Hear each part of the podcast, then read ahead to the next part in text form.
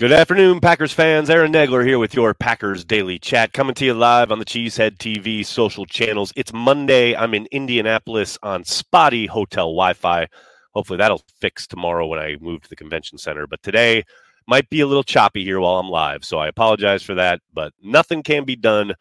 Uh, hope you're all taking care of yourself on what's a really rainy day here in Indy. Uh, and what's crazy is it's going to get nice and warm here this week, and then it's going to snow on Friday.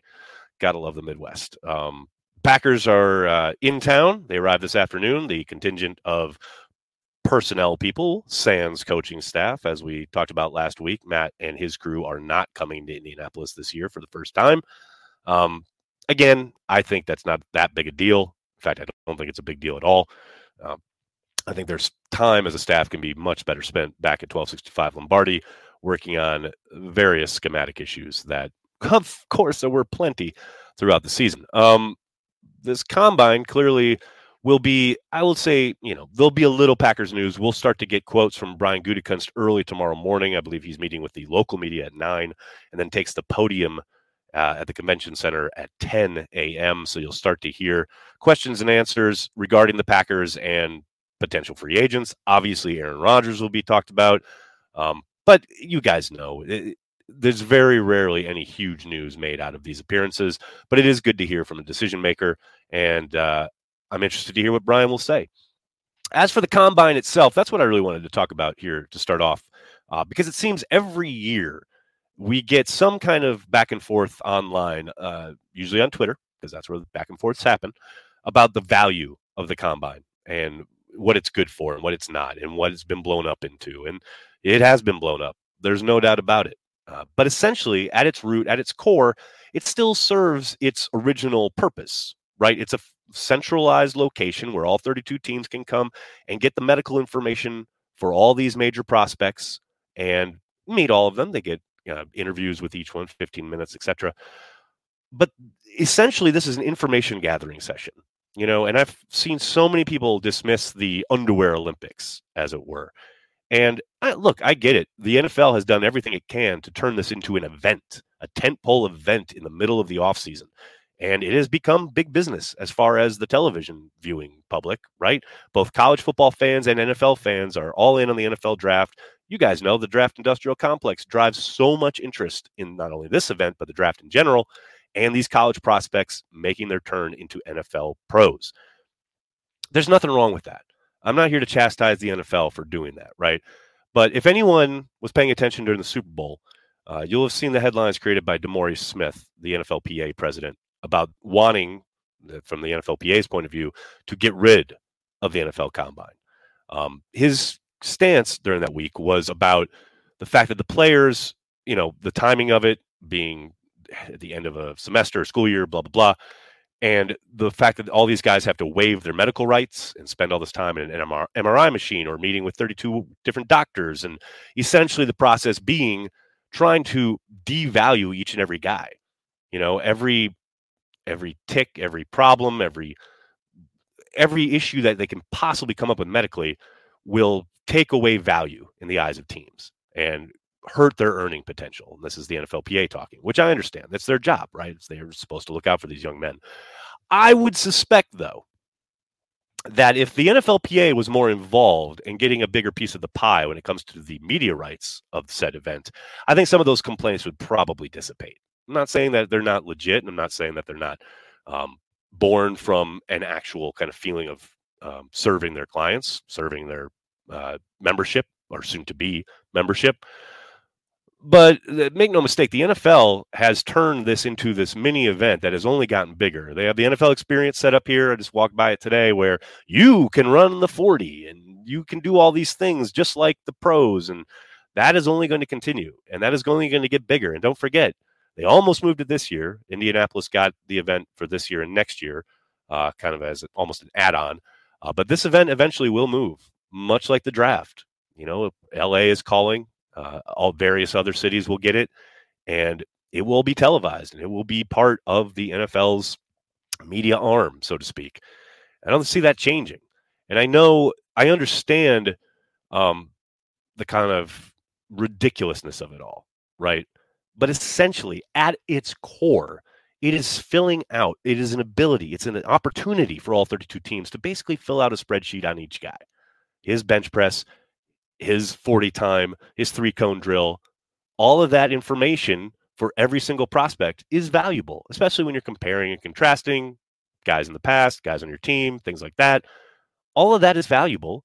It doesn't mean it's more valuable or important or what have you, other than you know the fact that it's information that you basically data entered into your uh, file for each player, but that it is important.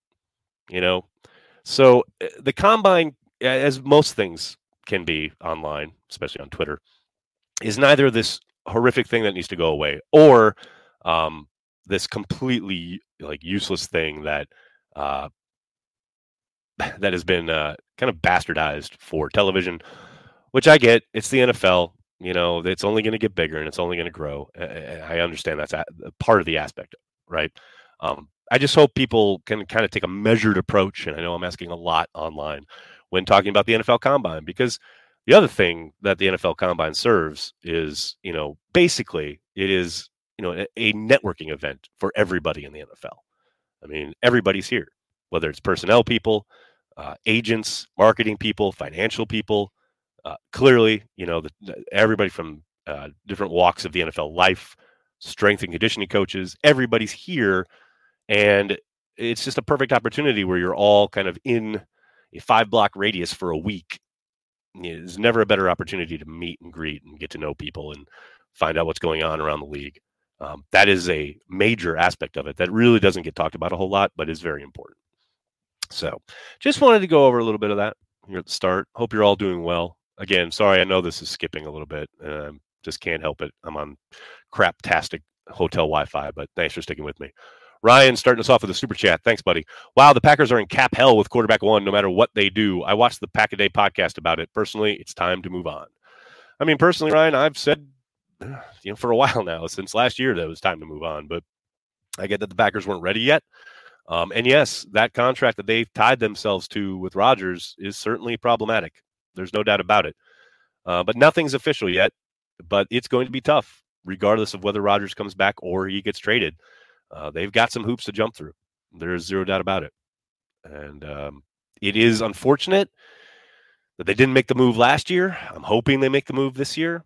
But again, as I said on Friday, if the end game is having another year of a four time MVP, it's not the worst thing in the world. And I'm not going to be upset about it. And I know there are plenty of Packers fans who will be. God knows I heard from them. But uh, yeah, I just don't think it's, uh, you know, the price of trying to get that second Super Bowl with 12 was where they're at now as far as their cap situation. And they just didn't clinch the deal, especially in 2020. And they'll definitely look back at that with regret, much like they look back at 2014. And uh, now it's a question of how they maneuver to whatever's next, whether that's Jordan Love or somebody else.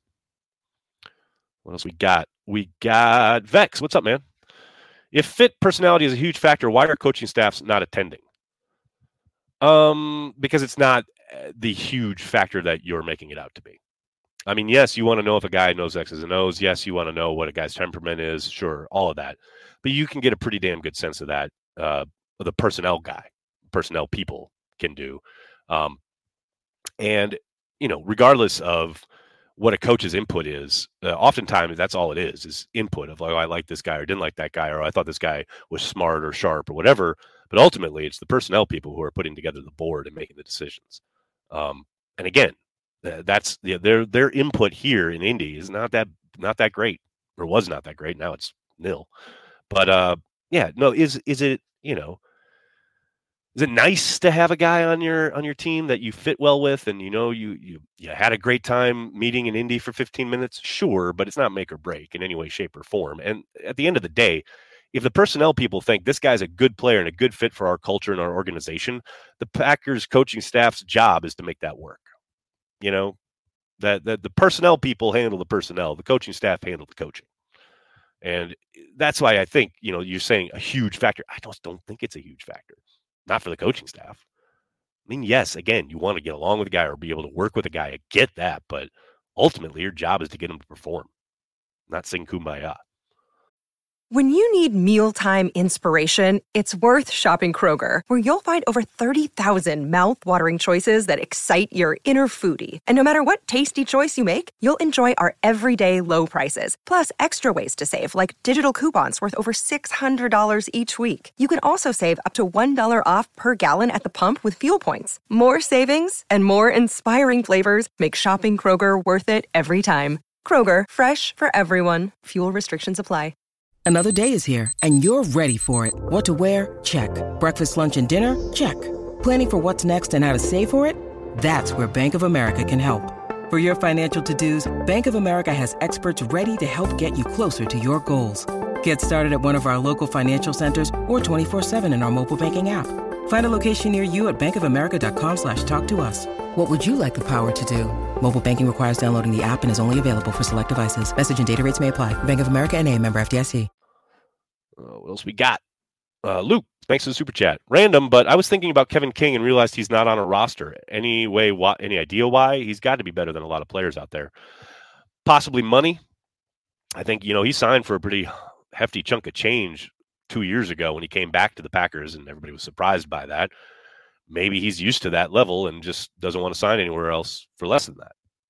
That would be my guess anyway. Um, because you're right, he's definitely better than some guys on rosters, but um, I suspect he's not. He doesn't want to go below a certain level. Um, and look, you know, God bless him. He he he made a lot of money in the NFL and played a lot of games. And if he doesn't need to play anymore, he doesn't need to play anymore.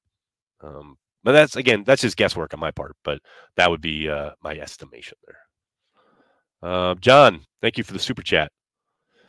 For years, the prospect of playing with Aaron Rodgers has enticed players to come to Green Bay. Does that uncertainty at quarterback hurt Green Bay in free agency moving forward? That's a good question, John. I think some of that's overstated. I know Aaron kind of mentioned that in his uh, return a couple summers ago about guys are coming here to play with me, but has that ever really been that true outside of like Jimmy Graham? I mean, essentially, you know, Charles Woodson signed because that was the one place that was really offering him any realistic kind of money. You know, Julius Peppers signed because the Packers pounced on him right away after he got um, after he got let go. Although Julius did name check Aaron, so there's there's some validity there.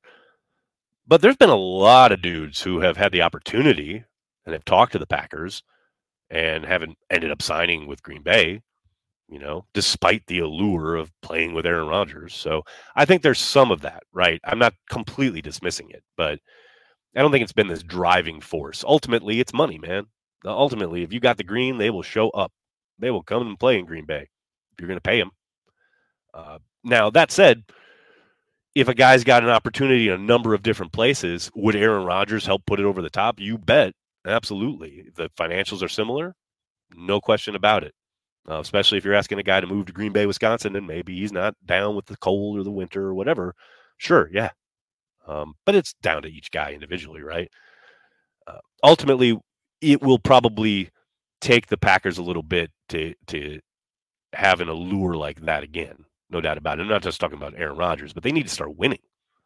I mean, this losing season coming off of a down year for Rodgers. You know, I'm not saying they won't be able to sign any free agents. They most certainly will. But uh, yeah, you know, winning attracts people more than anything else. Winning in money.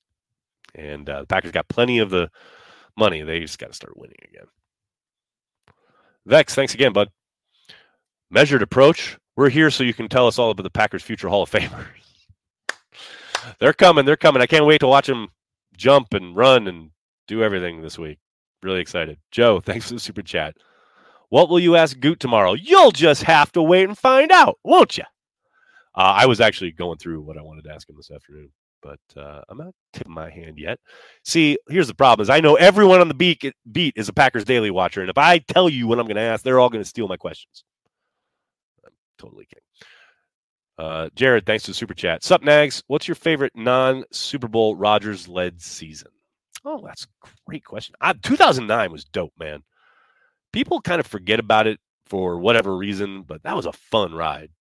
And it sucked that it ended in Arizona the way it did, but you know Finley and Jennings and the offense. Oh, that was that was a fun team, man.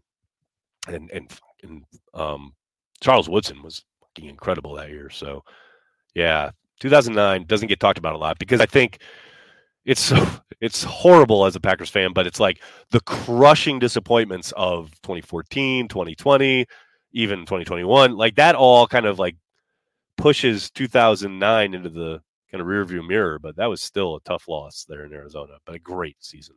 Tons of fun. Craig, thanks for the super chat. As an owner, why hasn't Goody called me for my opinion?